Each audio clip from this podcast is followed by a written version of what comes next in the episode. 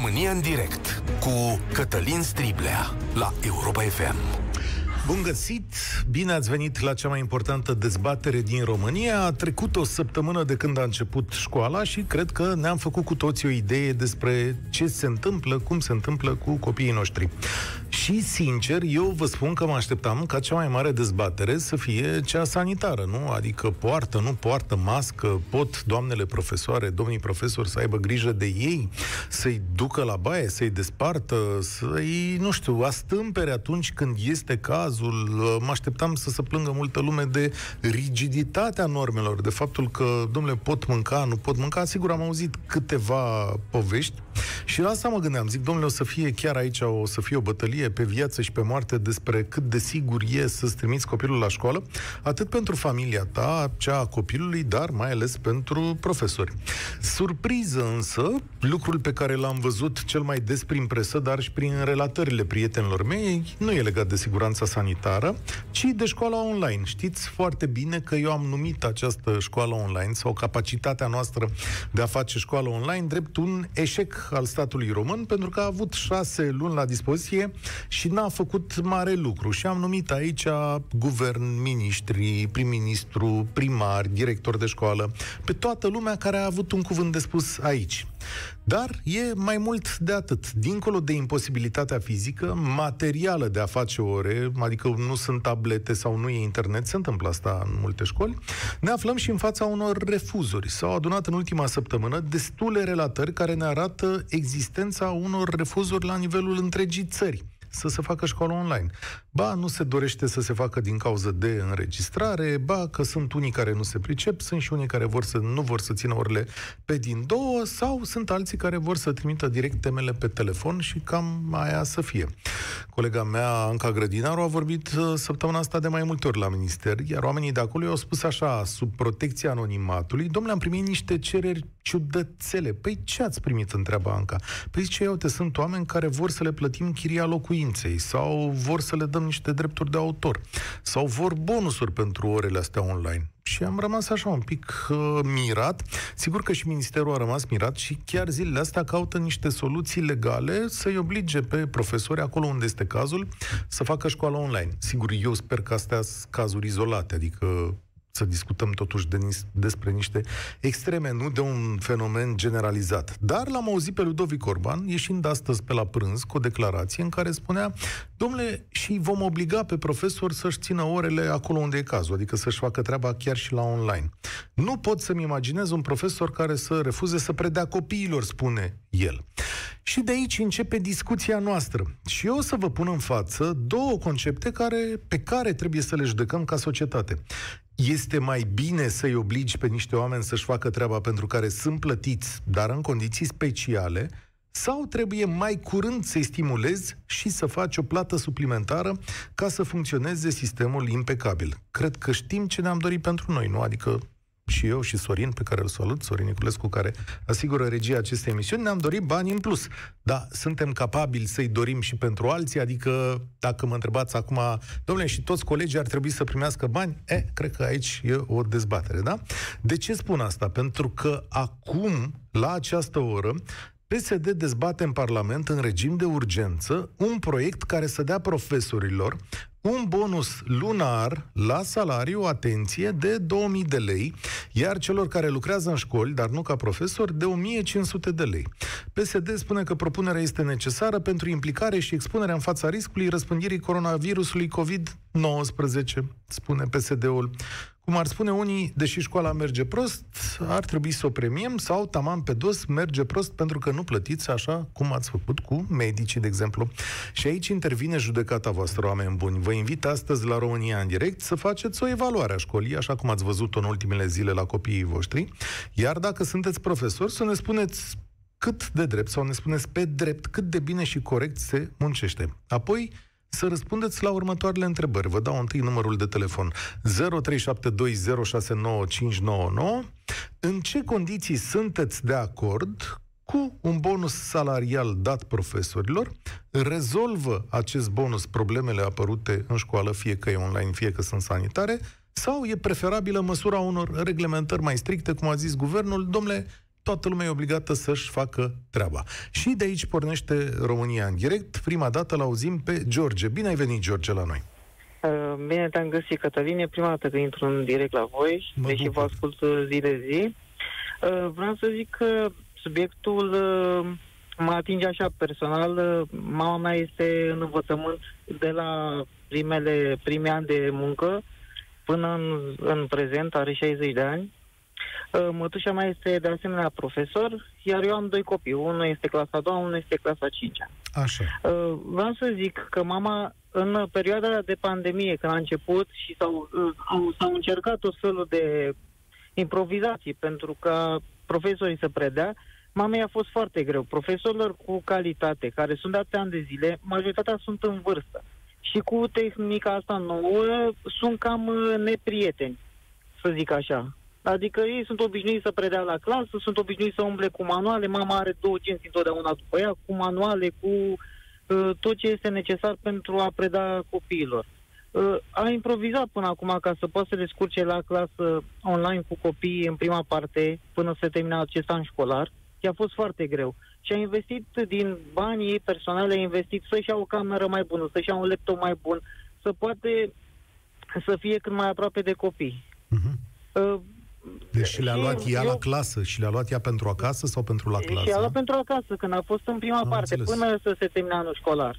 Uh, vreau să știu, mama este, a fost directoare foarte mulți ani la un liceu uh, cu renume din București, în primele trei licee din București. Și are conexiuni în partea asta învățământ foarte bună. Uh, acest, acești miniștri ai învățământului care au fost în ultima perioadă nu au manageriat deloc pentru profesori, să-i stimuleze. De aceea învățământul, profesorii din învățământ au început să, să scadă ca și calitate.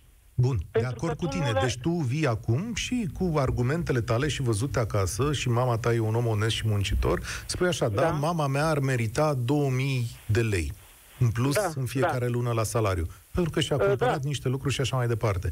Da, Toți și... sunt ca mama ta, adică experiența... Nu sunt, tocmai asta este, păi... că nu poți să spui că sunt toți ca mama mea. Dar aici este vorba de evaluare. Învățământul uh, este baza societății. Dacă noi avem profesori buni, și eu și tu, și cei care am făcut niște școli și care am ajuns să performăm, am ajuns datorită unor profesori care ne-au învățat. Tu scăzând calitatea învățământului, automat ca și calitatea profesorilor. Profe- uh, uh, cei tineri nu mai sunt atrași Dar de această cum meserie. crește calitatea, George, dacă le dau 2000 de lei în plus acum? Când lumea îmi semnalează uh. că ei mulți nu-și fac treaba. Păi, asta este că trebuie să-i și controlezi. Automat, exact ca și doctorii. Doctorii sunt expuși în, în, în perioada asta acestui virus. Și atunci îi stimulezi să vină la muncă, să se implice foarte tare și să nu găsească ocolișuri, să nu, se, să nu, să nu fie prezenți. Așa trebuie, automat, cu aceste stimulente financiare, trebuie să vină și un control. Adică să, să, să fii bonusat pe merit. Am înțeles, A, pentru că eu acum... Da, te rog. Da.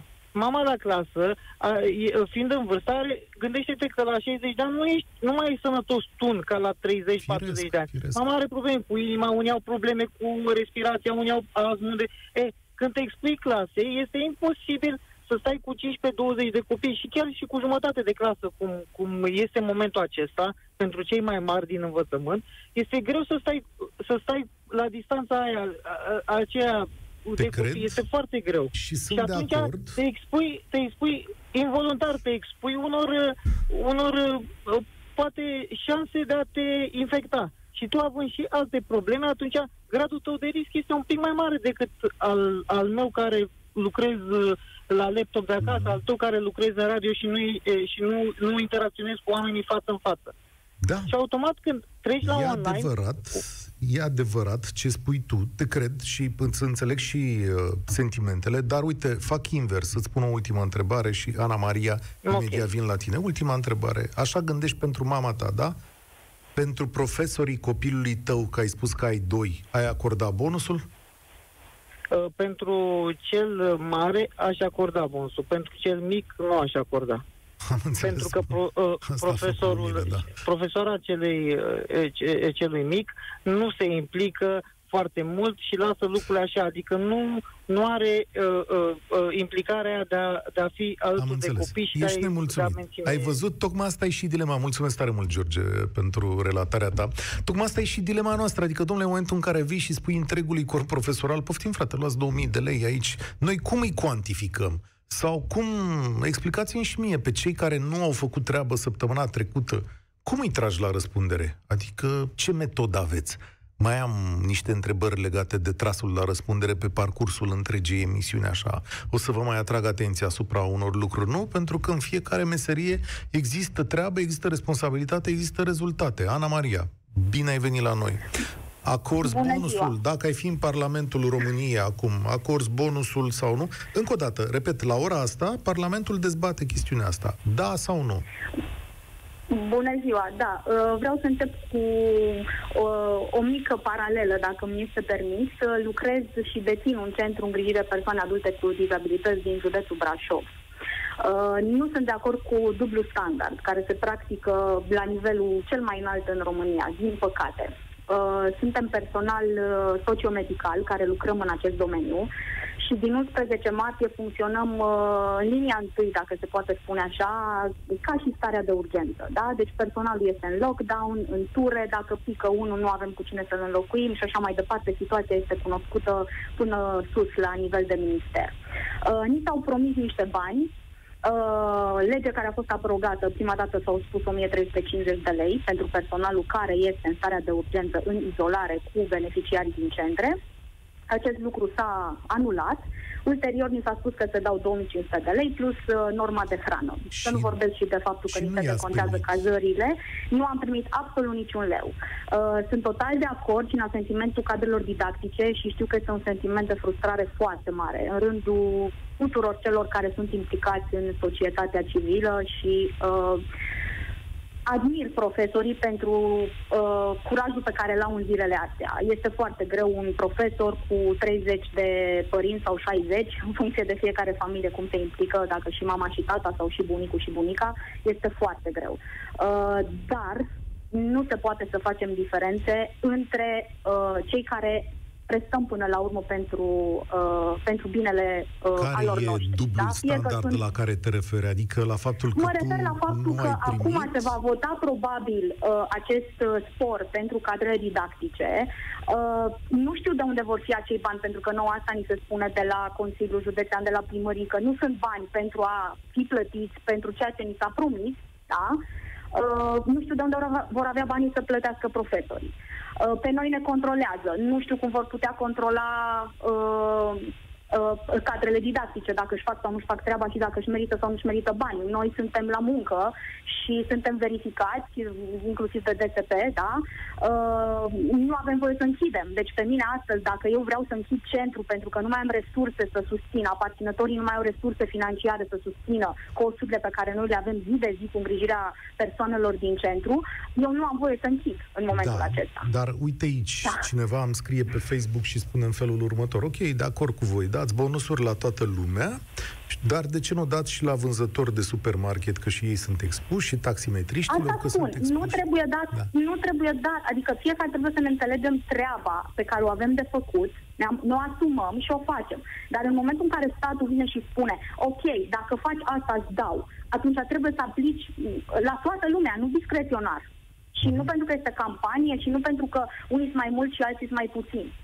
Da. Sănătatea nu înseamnă numai medici. Multă lume spune, domnule, dar voi ce treabă aveți cu sănătatea? Păi avem. Știu care e situația voastră și care e complicată. Într-adevăr, nu vi s-au dat bani. Asta e propunerea pe care o face statul român. Îți mulțumesc tare mult, Ana Maria. Statul român. Partea sa parlamentară, că știți că am discutat aici la finalul săptămânii la Avocatul Diavolului despre cum procedează PSD în perioada asta. Umflă, umflă, umflă niște cheltuieli, dar aici e o chestiune, într-adevăr, de principiu.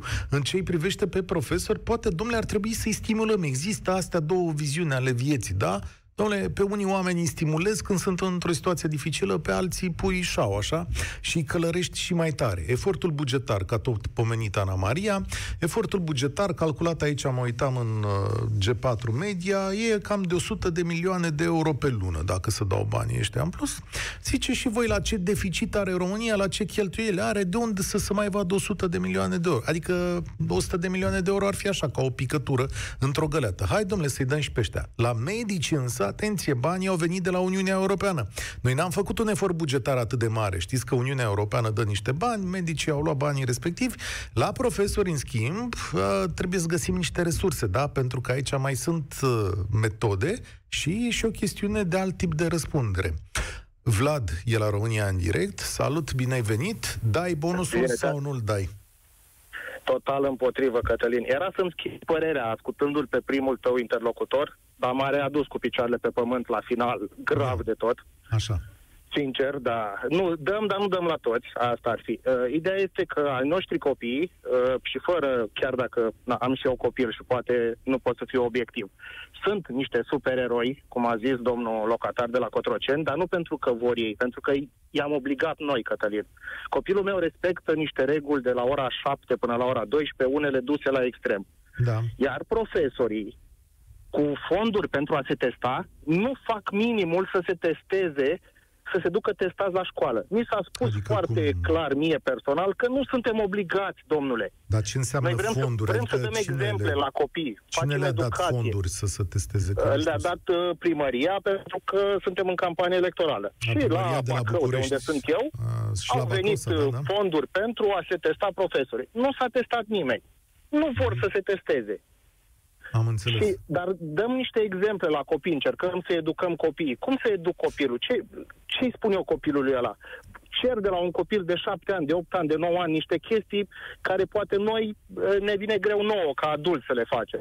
Și atunci să venim să mai dăm și niște bani. Pentru ce să mai dăm niște bani? Ca oamenii Când să o să ne schimbăm? Eu mă spun de trei ori pe, pe față, Cătălin, pe zi, ca să mă trezesc, da. nu pe mâini, când nu-mi dau seama unde suntem. Uh, adică eu vreau să mă duc în fața la niște copii să le spun, mă băieți, așa, așa, dar eu nu fac nimic. Schimbarea când începe odată cu noi? Lucrurile care trebuie făcute, uneori sunt neplăcute, dar trebuie să le facem. Asta este. Hai să spunem noi, da, domne, eu mi-am făcut aia, aia, aia, ok. Și de acolo pot să mă duc să și cer. Pentru că am oferit, am făcut tot ce ține de mine. Păi nu sunt știu, unii e... care au făcut, stai un pic, Vlad, sunt unii care au făcut, sunt profesori exemplari în această țară, care, despre Posibil. care sunt sigur că au făcut. Nici Posibil. acolo n-ai fi de acord să dăm? Nu, nu. La momentul nu. acesta nu. Nu, pentru că până la urmă te duci să-ți faci un, un job, Cătălin. Nu mi se par atât de niște condiții atât de speciale. Pot să înțeleg la medici. Nu știu, asta e, poate greșesc eu, dar nu. La momentul actual nu. Și la ceea ce s-a întâmplat în învățământ, Cătălin au făcut în ultima săptămână tot ce aveau de făcut. Au montat celebrele Pepsi glasuri în ultima săptămână și ne-au rugat pe noi, părinții, care vă pricepeți, să veniți. Dar asta adică... nu e neapărat vinovăția profesorilor, asta e vinovăția, nu, e vinovăția unor organizatori. Ce, adică... ce am eu de reproșat pe ansamblu materie legat de școală și de școală online era că o prioritate fiind școala online au avut vreme șase luni de zile să se pregătească fie colectiv, fie individual, pentru aceste ore, pentru că nu se știe niciodată. Uite, de exemplu, cum sunt acum astea patru zile sau trei în alte locuri, când se curăță școlile înainte de alegeri, exact. da? Acolo trebuiau exact. făcute ore online și cred că, eu nu cred că nu mai e atât de mare problemă după șase luni de zile ca profesor sau ca școală să fii pregătit pentru orele alea. Că poți să le cum faci chiar de acasă, ca... da, mă rog. Da. Cum poți tu, ca prim-ministru, ca președinte al țării, să vii să cer unor copii să fiți supereroi, să purtați masca în condițiile în care, cum ai spus tu, Cătălin, tu șase luni de zile n-ai făcut nimic. A venit ultima săptămână și e învățământul ăla gratuit, că mi s-a spus așa, mai pe românește, că au, dar fiți bucuroși că au fost fonduri să montăm glasuri. A, păi vă mulțumim atunci, lăsați-ne pe noi părinții da. să facem ore cu copiii și venim noi cu ei și ne testați și pe noi. La ce exprimarea asta. Mult... Haideți, domnul Vlad, că putea să fie și mai rău. Păi ce vă plângeți exact, dumneavoastră exact, ceva de genul ăsta. De ce? Haideți să vedem partea plină a paharului. Păi nu mai putem să vedem partea plină da. a paharului, că încercăm să o vedem de 30 de ani și nu știu, mergem nu înapoi, puțin spus înapoi, e, părerea mea. fi da? un pic mai optimist. Ne-am mai descurcat pe aici pe acolo. Îți mulțumesc, Știu, tu ești Vlad. foarte optimist, Cătălin. Da, da, da, Am eu sper, auzit așa că... fac o proiecție asupra României, o să fie bine. Vlad, să-ți meargă din plin. Mulțumesc tare mult.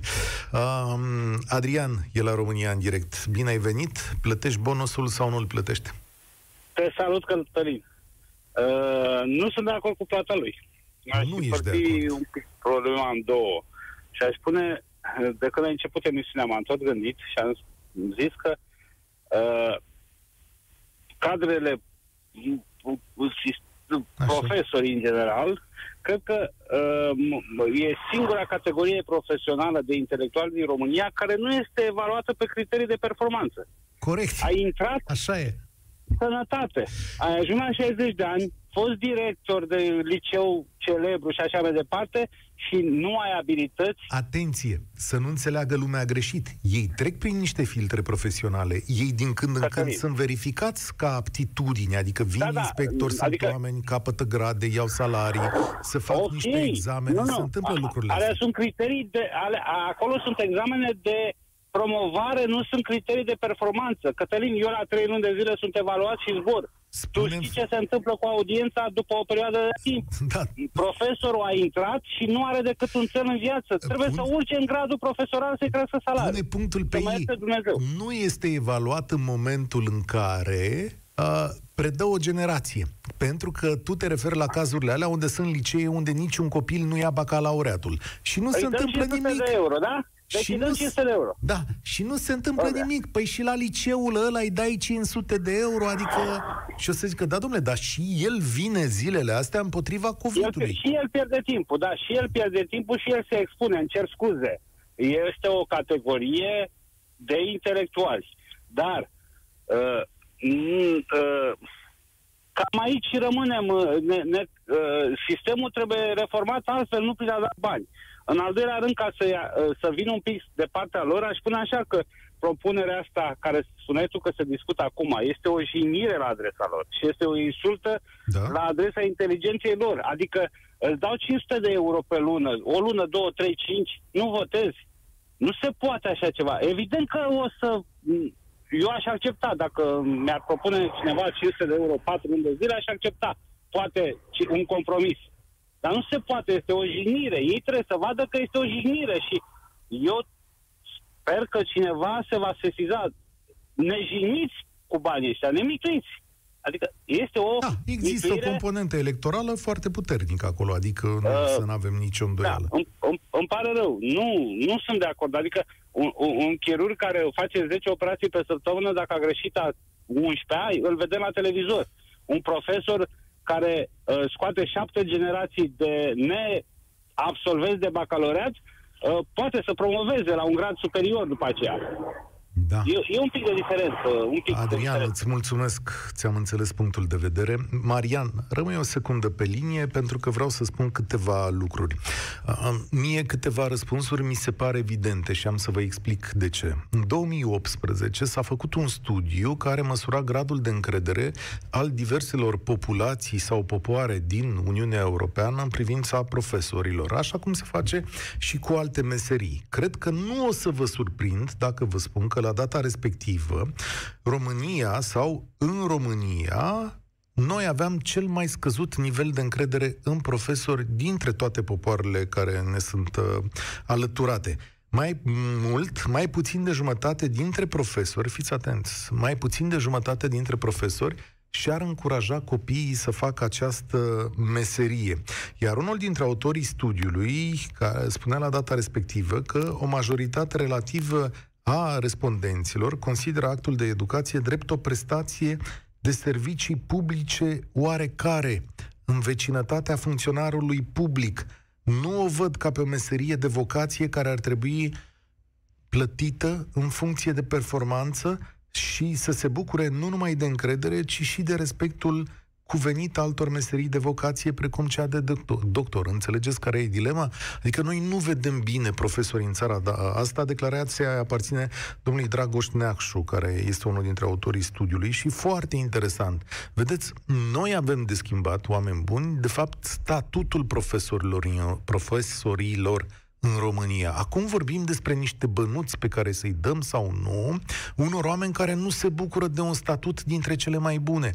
Ori a fi profesor este ceva fundamental într-un stat și într-o societate și ei ar trebui să se bucure de mai mult respect, dar acesta se câștigă. Știu că societatea românească este negaționistă, dar de undeva trebuie să începem. Poate trebuie să începem cu bani, da? Adică meseria asta să fie mai bine plătită, să fie plătită ori de câte ori e ocazia și atunci lume bună, pregătită, va veni spre învățământ, dar banii să fie însoțiți de un sistem de tragere la răspundere în momentul în care performanța nu mai există. 0372069599, ascultați România în direct, dezbatem dacă profesorii să primească un bonus salarial sau nu de 2000 de lei din partea statului român în această perioadă de pandemie. Marian, mulțumesc că m-ai ascultat, e rândul tău. Uh, bună ziua! Că am ascultat cu mare plăcere și ceea ce a spus dumneavoastră îmi dă șansa să-l consider un punct de plecare, pentru că întâi și întâi, ca să fiu concis, nici eu nu aș acorda banii profesorilor, dintr-un singur motiv și vă pot spune din experiența mea personală că, de exemplu, în cazul copilului meu, care este la, în clasa a treia la școală, doamna învățătoare este un exemplu și o doamnă care își face treaba așa cum ar trebui să-și facă absolut toți toate cadrele didactice. Pe când uh, doamna de profesoară de engleză este exact la polul opus. Și mă gândesc că opoziția unor dascăl din momentul ăsta de a participa la orele online reprezintă tocmai motivul ăsta, să nu vedem noi, părinții, beneficiarii acestui sistem, care este capacitatea lor și, de fapt, să nu vedem incapacitatea lor, pentru că dacă pornim de la cele ce ați spus dumneavoastră mai devreme și de reforma sistemului, eu aș face un singur lucru care ar fi fost nevoie de el de acum 20 de ani. Aș desființa definitivatul. Iar rezultatele s-ar vedea în patru ani, pentru că dacă ar exista o concurență reală pe post, da, dacă toată lumea ar ști că la 2 ani ne-ar da un examen și dacă nu este performant, nu ar mai avea un loc de muncă, Păi vorbeam mai devreme, domnul, de la început emisiune de mama dumnealui care are 60 de ani și nu este familiarizată cu calculatorul. Păi mă scuzați, dar calculatorul n-a apărut ieri. Calculatorul este de 20 de ani în casa noastră și în viața noastră. Da, dar n-a fost necesar profesor... la școală. Dar e foarte interesant ce spui tu. Tu spui așa, domnule, definitivat nu, examene din exact. 2 sau în 4 ani sau ceva de genul ăsta, plus notele generației tale de la diverse admiteri și așa mai departe, și ar veni un sistem de uh, control al profesorilor, dar cu niște performanțe, cu niște recompense pe măsură, nu? Asta vrei absolut. să spui. Eu dacă... sunt absolut de acord ca profesorul să fie plătit regește. Atâta timp cât are mâinile lui viața copilului meu și educația lui și vreau ca copilul meu să fie desăvârșit, eu sunt absolut de acord să-l plătească de patru ori mai mult decât e plătit acum. Mm-hmm. Dar să-și merite fiecare leu. Foarte da? interesant ce spui. Dar nu ți se pare că statul român nu cumva nu are aceste mecanisme de control? Că statul român, acolo în diverse domenii, a devenit o țintă, ca să spunem așa, și uh, dacă știi că ai ajuns acolo, lucrurile se reglează, adică rămân pe viață, nu mai sunt chestiunile alea de control. Păi, statul român nici nu are interes să facă lucrurile performante. Statul român are nevoie de niște angajați care să fie supuși, care să se știe cu o problemă anume, astfel încât să pot să poată fi manipulați.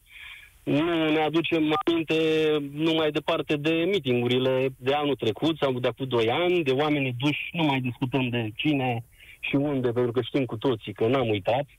Nu? Oameni duși cu forța la da. meeting-uri, de la primărie sau de la școli și așa mai departe. Dar am să spun ceva. nu dorește un sistem performant, cu oameni verticali tu și oameni pregătiți. că, în realitate, există un sistem de recompensare a profesorilor și de admirație pentru valoarea lor acolo unde se face treabă.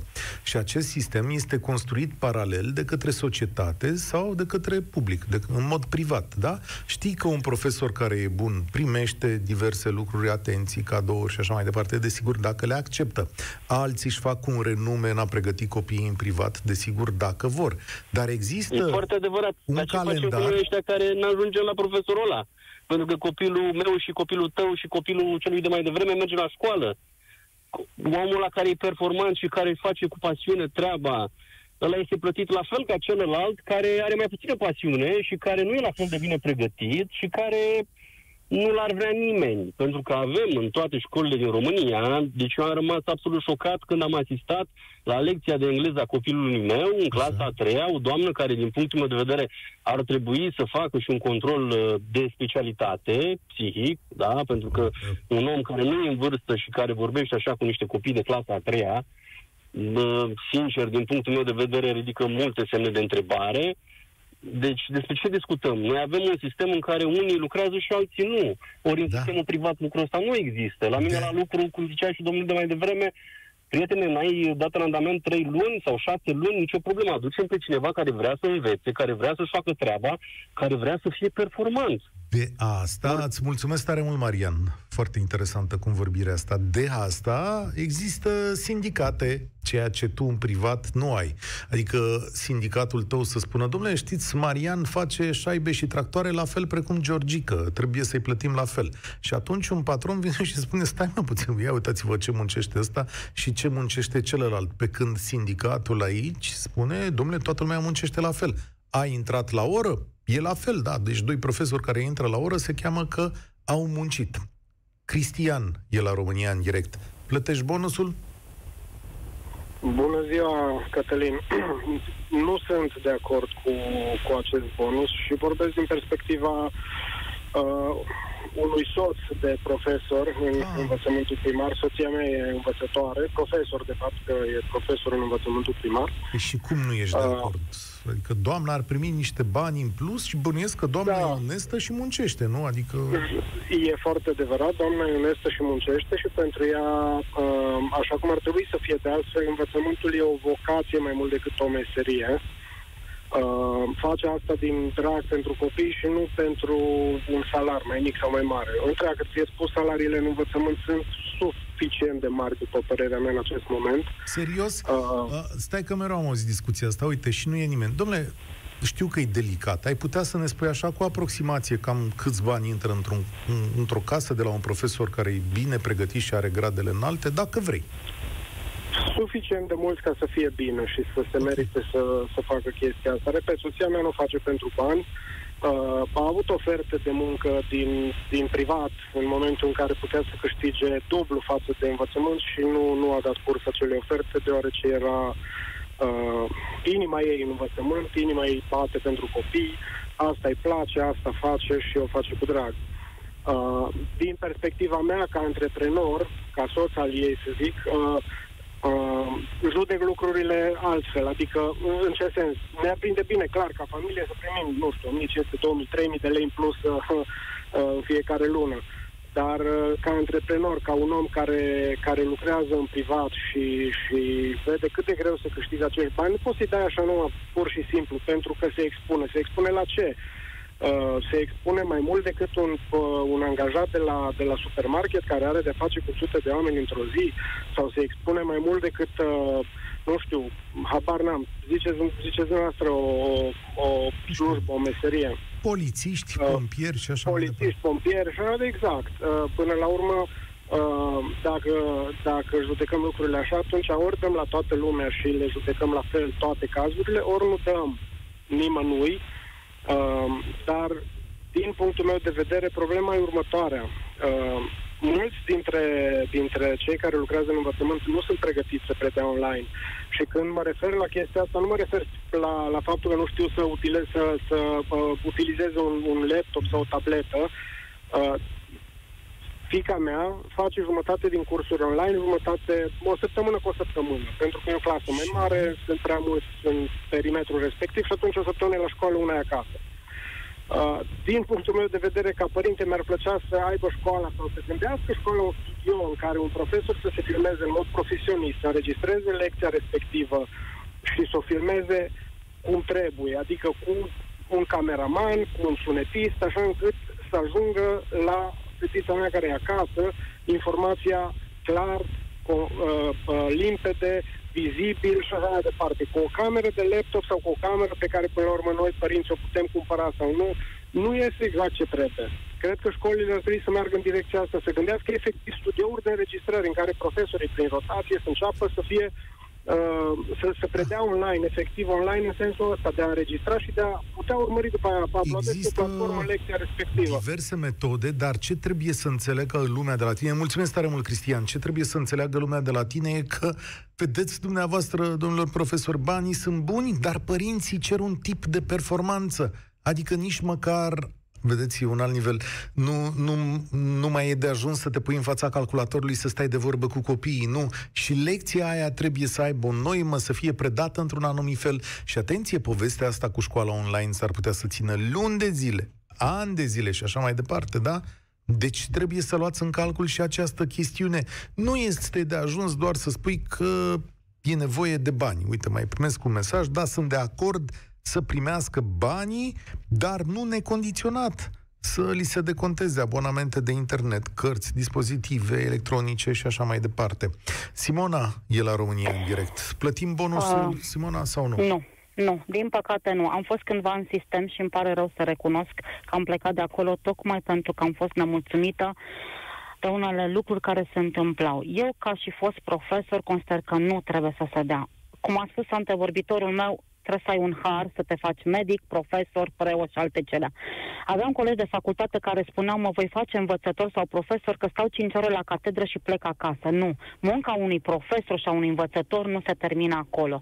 Din păcate, sunt în sistem oameni care stau degeaba. Eu lucrez ca agent de vânzări acum și în luna, febru- în luna august, pentru că a fost o, zi- o lună mai slabă și în care am alergat poate la fel ca în iunie, salariul meu s-a diminuat cu 700 de lei. Pe când salariul unui profesor, care poate a avut corigenți sau n-a avut copii performanți, niciodată nu a scăzut. A rămas la fel. De ce trebuie să suport eu bonusului? Pentru că și eu alerg. Am trei copii. Unul îmi face ok la școală, ceilalți îmi fac online. Deci nu vreau să vă spun cum decurg orele online. Am avut profesor la fica mea care mi-a zis așa, preferam să ne lase să mi se spună că suntem în concediu în aprilie și în august să fim chemați la școală și să fim pregătiți pentru faza cu online-ul. Deci au fost și astfel de profesori. A fost profesorul de matematică care zice, nu vreau un ban în plus. Eu nu vreau să-mi bat joc de materia mea. Pregătesc copiii de la clasa mea pentru politehnică, eu nu pot să fac matematica în condițiile astea. Dar să plătesc eu un bonus, nu, nu este ok. Nu să-l plătești tu, Doamne ferește, nu, că nu... Nu, dar cu toții la Înțelegi? rândul nostru. Adică Cu e toții. un ban care tot de la noi se va duce, că nu o să-l dea nimeni din altă Dar parte. nici pe bucăți, adică, Simona, Ba da, nici... dacă există performanță. Cum ai da. cuantificat tu, că a fost profesor, performanța unor colegi? Adică tu știi exact la ce să te uiți. Spune-mi acum cum ai Exista face. mai de mult acel uh, salariu de merit. Există care și se dădea. acum, nu? Există, dar acum se dăm cu totul alte condiții. Eu consider că ar trebui profesorul... Uh, mai ai copii la Olimpiadă? Da. Câți ai la Olimpiadă? Câți copii ai în clasă? Șai, într-o generație, 60. Câți ai olimpici? 5. La ce fază ți-au ajuns? Ei, la fiecare fază când copilul a trecut de Olimpiadă, hai să-i dau o bonificație. Deci asta aș vrea. Adică eu cunosc profesor titular care a venit Da. în clasa a șaptea și cu toată rușinea spun și am spus-o în față, copilul meu olimpic l-a corectat la ora de română și este profesor titular. Și când am ridicat problema știi asta... că e o nuanță toată lu- mică aici și nuanța sp- spune în felul următor, că dacă îndemni să pregătească copii pentru Olimpiadă, nu o să mai lucreze cu grosul clasei, ci cu cele câteva vârfuri pe care le are acolo. Nu, da, să, asta haideți e să vă altă zic eu, discuție. părintele care vrea ca copilul său să facă performanță, eu știu profesor, tot așa cazul Anei, doamna profesoră de franceză, ani de zile, a rămas după ore, fără nimica în plus, ca să-și pregătească copiii pentru Olimpiadă. Ok. Îți mulțumesc Deci tare ăștia mult. trebuie. Simona, îți mulțumesc tare mult. Am primit și mesajul tău. Oameni buni, am cerut aprobarea de la colegii mei Sorin și Radu. Da, o să depășim un pic după ora 14, imediat după știri. Știu că pe linie mai sunt Cristiana și Dan în momentul acesta și e multă lume care s-a înscris și am văzut cum sună. O să vă rog dacă aveți posibilitatea să ne auzim la 2 și 5 minute, pentru că eu consider că această discuție și părerile voastre sunt importante. Și atenție, nu e o discuție doar despre 2000 de lei pe care am putea să-i dăm sau să nu-i dăm lunile viitoare. E o discuție mai profundă pentru că trebuie să ne gândim cumva ce oferă acești oameni societății, da, cum e cuantificată munca lor și dacă nu cumva, dacă vrem să reconstruim această țară, trebuie să pornim tocmai cu acești profesori pe care astăzi îi discutăm. România în direct revine la 14 și 5 minute. Vă puteți înscrie în continuare la 0372069599.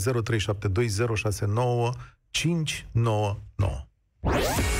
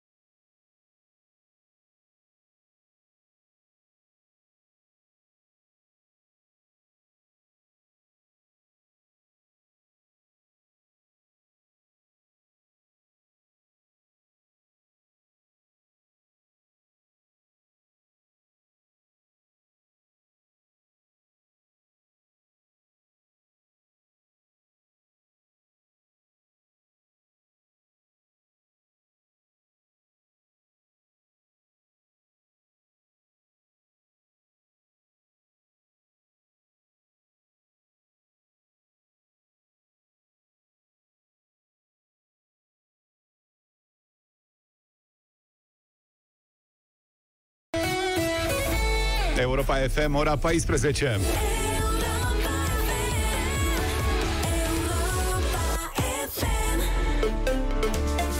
Iorgu Iano și vă prezintă știrile Europa FM. Bun venit, Iorgu! Bună ziua, bine v-am regăsit, vreme frumoasă și caldă, cer senin și temperaturi maxime astăzi între 22 și 29 de grade, vântul poate fi mai puternic în Banat și Carpații Meridionali.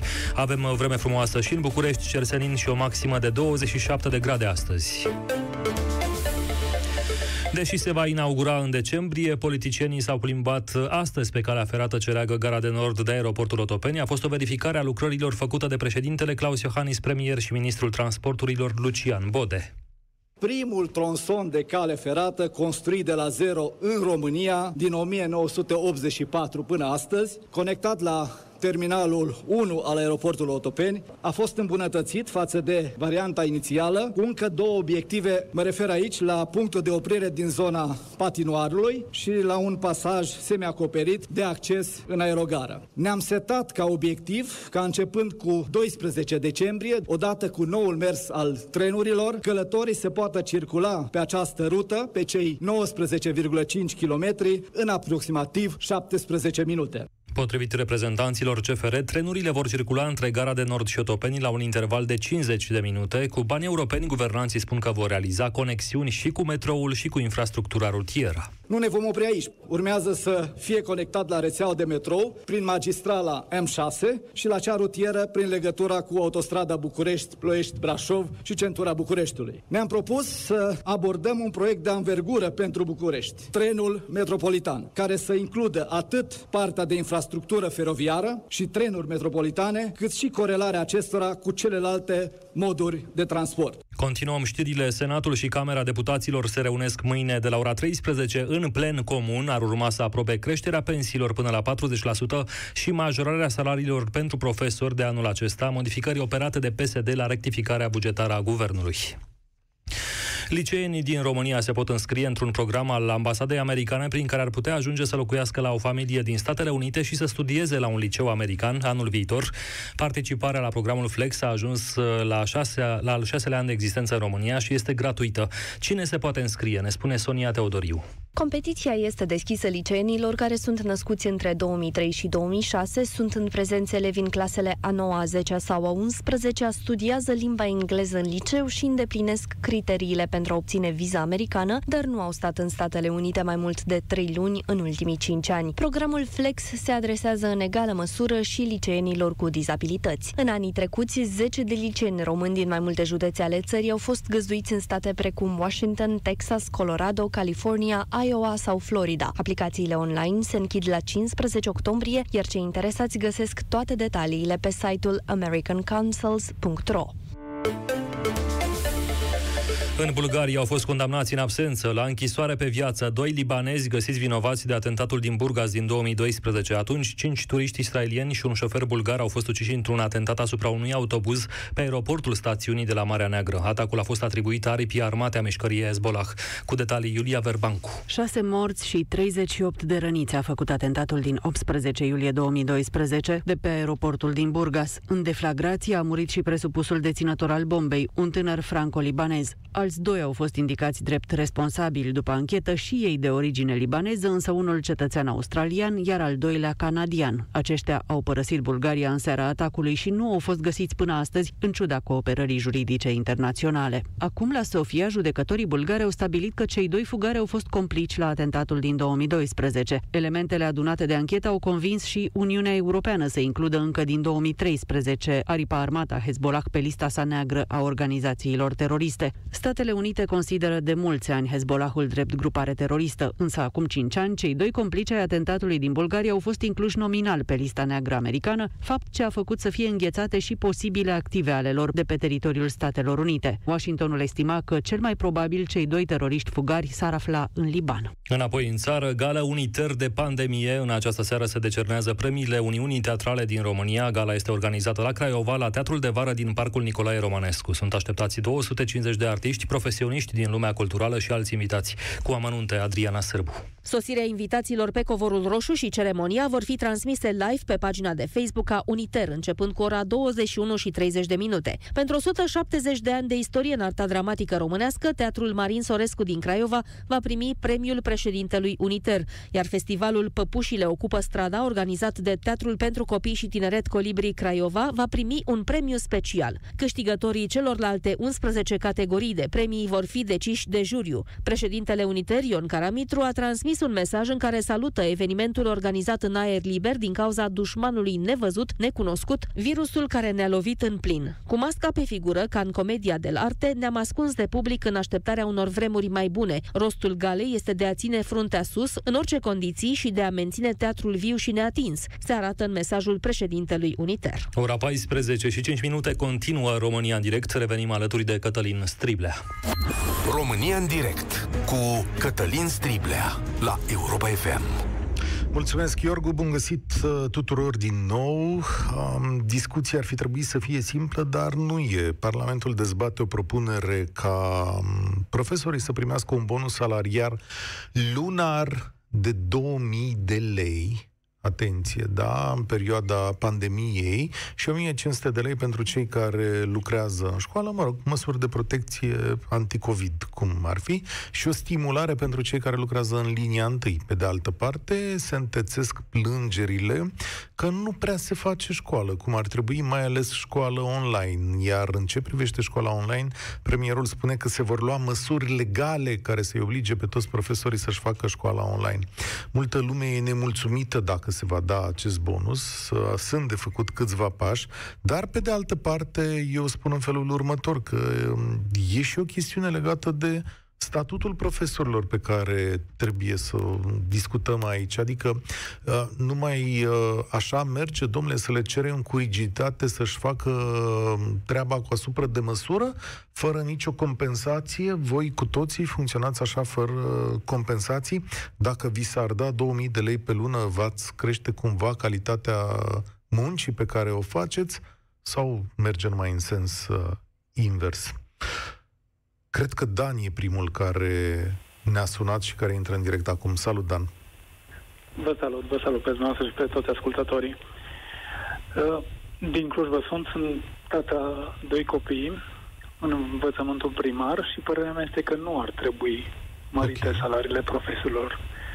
Dacă e să revenim un pic înapoi în timp, s-au făcut aceste măriri când a apărut acest virus COVID, când către doctori când nu știam despre ce e vorba și cu ce ne confruntăm. Au trecut niște luni, s-a derulat un pic de timp, ne-am dat seama că nici primăvara n-a ucis virusul, nici toamna nu va ucide și dintr-o dată ne confruntăm cu o situație pe termen lung. Acum vine al doilea val de bugetari care cer mărire, mai mult sau mai puțin îndreptățită. Întrebarea mea este când se va termina cu măririle? Domnule, că după... acum măririle sunt baza funcționării noastre. Acum, Dane, și tu și cu mine ne dorim o mărire de salariu, da, nu? Adică... absolut. Păi... Mai, ales dacă aș lucra, mai ales dacă aș fi bugetar. Mi-aș dori eu, pe banii celorlalți. Eu mi-o doresc și la privat, dar... nu e nicio problemă. Și la privat.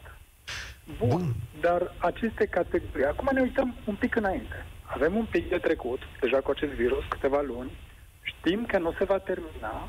Încercăm să ne uităm înainte eu consider că am ajuns tot la concluzia că va trebui să punem un pic osul la muncă. Toți ca să ieșim din această situație. Ca, și nu se va ieși pe baza măririlor. Acum, uitându-ne înapoi, și medicii nu vom putea susține aceste măriri pentru că va dura virusul. 2 ani, 3 ani, 5 ani. Uh-huh. E o situație concretă că nu va dispărea. Toți așteaptă vaccinul minune. Ok, poate va veni, poate nu va veni. Dar putem să folosim bonusul ăsta putem să folosim bonusul ăsta în felul următor, să spunem, domnule, uite, noi ca stat am făcut un efort, 100 ca societate, da? 100 de milioane de euro pe lună. Asta ne costă. Domnul adică... nu mi se pare că ar fi necesar. Ok, înțeleg. Ce se întâmplă? Punem o paralelă între învățământul privat și învățământul de stat. De, pe cei din privat, cine îi susține? E, vedeți că ajungeți la vorba mea că ar trebui să finanțăm, adică banii copiilor să meargă și la privat, că na, așa ar fi Bine, egalitate în chestiunea discuție. asta, da, sigur că da.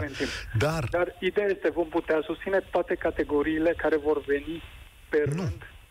Nu. Doar din adică știți răspunsul, nu, dar aici e o categorie mai delicată, care are grijă nu, de copiii nu noștri. Delicat. Nu e mai delicată. Este mai, nu, nu este mai delicată vis-a-vis de oricare alt om care merge la servici, a înțeles că e o chestie pe termen lung și trebuie să pună osul la muncă. Pentru că nimeni nu o să-i dea de ce să stai cu mâna întinsă? Toți facem un extra efort. A, aici știți cum e, da. Și cei din sistemul de stat. Mulțumesc tare mult, Marius. Aici... Uh, nu, Dan era. Marius urmează. Um, Aici mi se pare că oamenii nici nu prea l-au cerut, adică n-am văzut așa mari proteste, poate prin intermediul sindicatelor. Mi se pare că a venit PSD-ul și a zis, domnule, ia stai puțin că am mai găsit o treabă.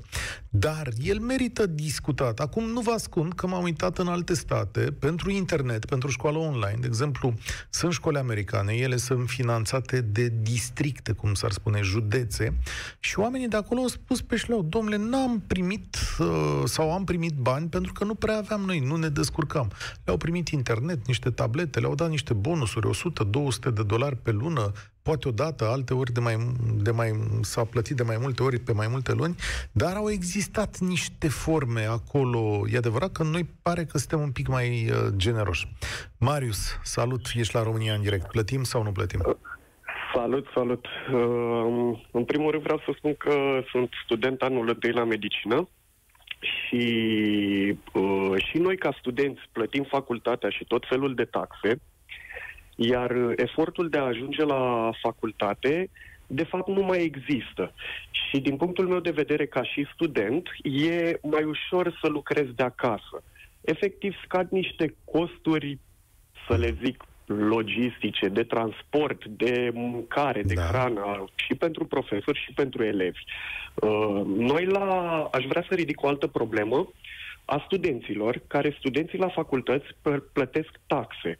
De exemplu, la noi la medicină... Și nu vreți să plătiți taxa întreagă. Știu povestea voastră. E, e, exact. Dar... De de ascultă-mă, ascultă-mă un pic. Da, știu că e mare. știu că e mare taxa voastră, dar uh, lasă că e o meserie pentru care societatea plătește ulterior, cum s-ar zice, vă scoateți voi banii numai buni să fiți. A, uh, așa este, așa este. Dar cu multe sacrificii, foarte multe. Sunt de acord cu tine, dar tu nu te-ai dus, omule, acolo să calculezi, din punctul meu de vedere, câți kilometri face cu mașina profesorul sau costurile logistice care au scăzut curentul electric, tabla, știu eu, ceva materiale mai folosesc acolo. Nu, te duci pentru știință. Stau să mă gândesc eu, nu? Pentru ce spune omul ăla în minte. Păi da, mă duc pentru știință, într-adevăr, dar uh, trebuie să ne uităm totuși la lucrurile astea, pentru că, practic, stăm acasă, în fața unui laptop, mm-hmm. nu mai consumăm nici timp să ajungem până la școală și totul e mai simplu tu? ca idee. Da, ia spunem, treci la întrebarea mea. Ei plăti profesorului tău care face școala online la voi 2000 de lei în plus? Știu că la voi autonomia universitară... Uh, sincer, nu i-aș plăti. Am din înțeles. punctul meu de vedere. Ba, din potrivă. Eu personal nu i-aș plăti din punctul meu de vedere. Nu ești mulțumit uh, de calitatea învățământului? Nu, de ce Învățământul nu? Uh, online nu se poate compara niciodată cu învățământul uh, fizic, mai ales uh, în medicină. Eu vorbesc fix pe, pe segmentul meu. Ar trebui idee. să pui mâna pe bolnav. Te înțeleg, Marius, mulțumesc tare mult da. pentru punctul tău de vedere. L-am ascultat, e o mișcare, să știți. Marius e unul dintre studenții care militează zilele astea. Am văzut, e o mișcare a studenților care cer o reducere de taxe E de discutată, e de discutat chestiunea asta. Mă întorc însă la ce ne arde pe noi astăzi, un posibil bonus pentru profesorii din România în perioada pandemiei, care să-i inspire să facă școală mai bine, dar să-i și încurajeze în condițiile în care fac și școală online sau intră în contact cu copii. Elena e la România în direct. Salut, Elena, bine ai venit. Ai plătit bonusul sau nu? Bună, primul rând. Uh, cum e firesc, în al doilea rând, v-aș zice că nu aș plăti neapărat acest bonus, ci mai degrabă aș ajuta cumva cadrele dictactice în desfășurarea actului uh, didactic. Și spun asta pentru că încerc să, să reușesc, sper să fiu uh, nu foarte subiectivă, pentru că este imposibil toată lumea a fost subiectivă. Toată Evident, lumea dar e o emisiune subiectivă. Ne spunem părerile. E adevărat, e Așa. adevărat, e adevărat. Um, ideea este următoarea. Uh, Cunosc persoane, avem cu toții cunoștințe. Știm mediul online, uh, pardon, mediul pat, cunoaștem, facem comparații, de aia ne putem da și cu părerea noastră. Uh, Dau un exemplu scurt. Într-o bancă, în uh, marile orașe, în capitală, uh, când uh, s-a intrat pe online, uh, tuturor angajaților le-au fost uh, asigurate uh, laptopuri, uh, tot ce depindea de bunul mers al activității de acasă. Nu știu dacă neapărat uh, uh, banii aceștia ar trebui să fie lunari sau uh, doar ar trebui, indiferent cum gestionați, doar să se asigure. Doar, doar uh, laptopul, Odată? doar uh, Laptopul, camera, lavaliera, odată v-am plătit, v-am creat condiții, iată, puteți munci. Cam asta ar fi ideea ta. Deci, dacă se creează condiții, eu cred că fiecare își face datoria așa cum e pregătit și cum ar trebui să-și o facă. Dacă stăm să ne gândim uh, în fiecare pătrățică, sunt uh, plusuri și minusuri.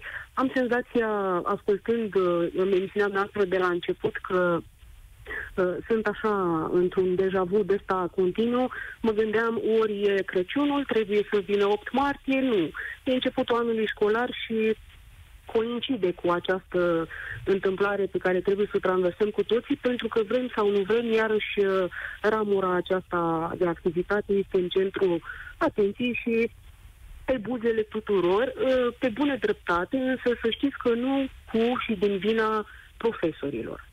Da? Uh, Ei sunt acolo puși să-și desfășoare actul didactic și uh, în măsura în care cei de mai sus uh, se preocupă de buna desfășurare a acestuia, vedeți și dumneavoastră uh, până la urmă reacțiile.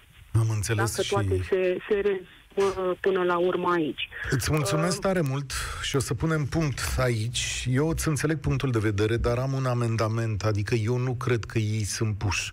Adică eu sper că ei își doresc.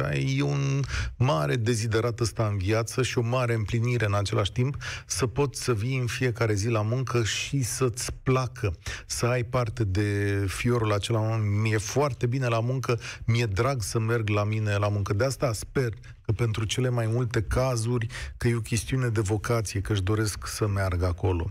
Dacă ar fi să trag linie, majoritatea care au intrat pe poști și au votat, au zis, domnule, nu am plătit. Dar nu aici e problema. Poate în anumite condiții, ca peste tot în lume, poți să răsplătești performanța unui om. Poate chiar poți să le dai bani pentru că e o perioadă dificilă să se apere în fața bolii. Să aibă curaj să vină, știți, ca atunci când intră în luptă. Mai ia, domnule, un bonus aici și, uite, nu o să-ți mai fie frică de COVID. Problema este însă mai profundă. Nu am reușit în ultimii ani să creăm un respect deosebit pentru clasa profesorilor sau nu au reușit să și-l câștige ei în fața societății. Adevărat, i-am plătit și prost, am făcut o meserie neatractivă, Ah, după care au intervenit, ca să zic așa, decidenții politici și s-a dus și meritocrația în foarte multe cazuri și copiii și societatea au observat asta. Au observat că un profesor nu mai e cool sau nu mai e cool să fii profesor în România, nu mai e, domnule, fain, frumos, de ce ți-ai dori să fii profesor?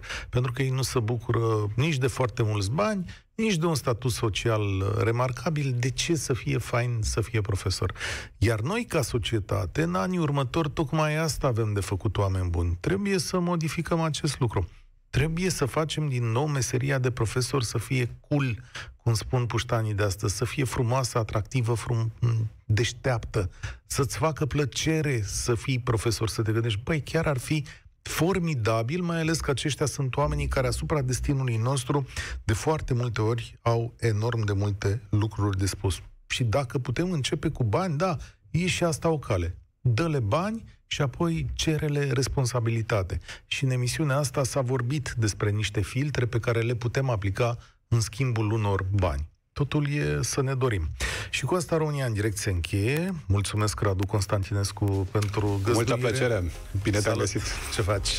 Uite, mă gândeam să te întreb și pe tine, ce voiai tu să te faci uh, când uh, erai copil și te gândeai tu așa ce meserie ți-ai fi ales pentru când ajungeai mare, știi? Să lucrezi la radio. E, să nu spui că te gândeai de când erai copil. Da, de foarte mulți ani, dar să știi că adevărul e că dacă mă întreb de școală, eu m-am pregătit să fac dreptul din clasa 5-a uh-huh. și am făcut dreptul și n-am profesat nicio secundă pentru că mi-am dorit mult mai tare să fac radio. Am înțeles. Aș fi dat un ghiozdan uh, pentru răspunsul ăsta, pentru că avem noi un concurs pe drum cu prioritate Serios, și da? o să-i premiem pe cei mici. E plin? Îi așteptăm Adică să ne spună. E la ce- plin sau e doar ghiozdan? E un ghiozdan plin cu rechizite. Ah, ce tare! Da, De da, la da. ce oră să... Uite, după ora 16 o să ascultăm mesajele, însă de la 14, chiar de acum, ar putea să le și trimită pe WhatsApp. Știu ascultătorii ce trebuie să facă. Și pe la 3 și 20 vin și eu să vorbim de Simona Halep. Dacă Vorbim de Simona? Da, de ce nu? Bine, te aștept la rațiunea zilei. Da? Participă la România în direct de luni până joi de la ora 13 și 15 la Europa FM.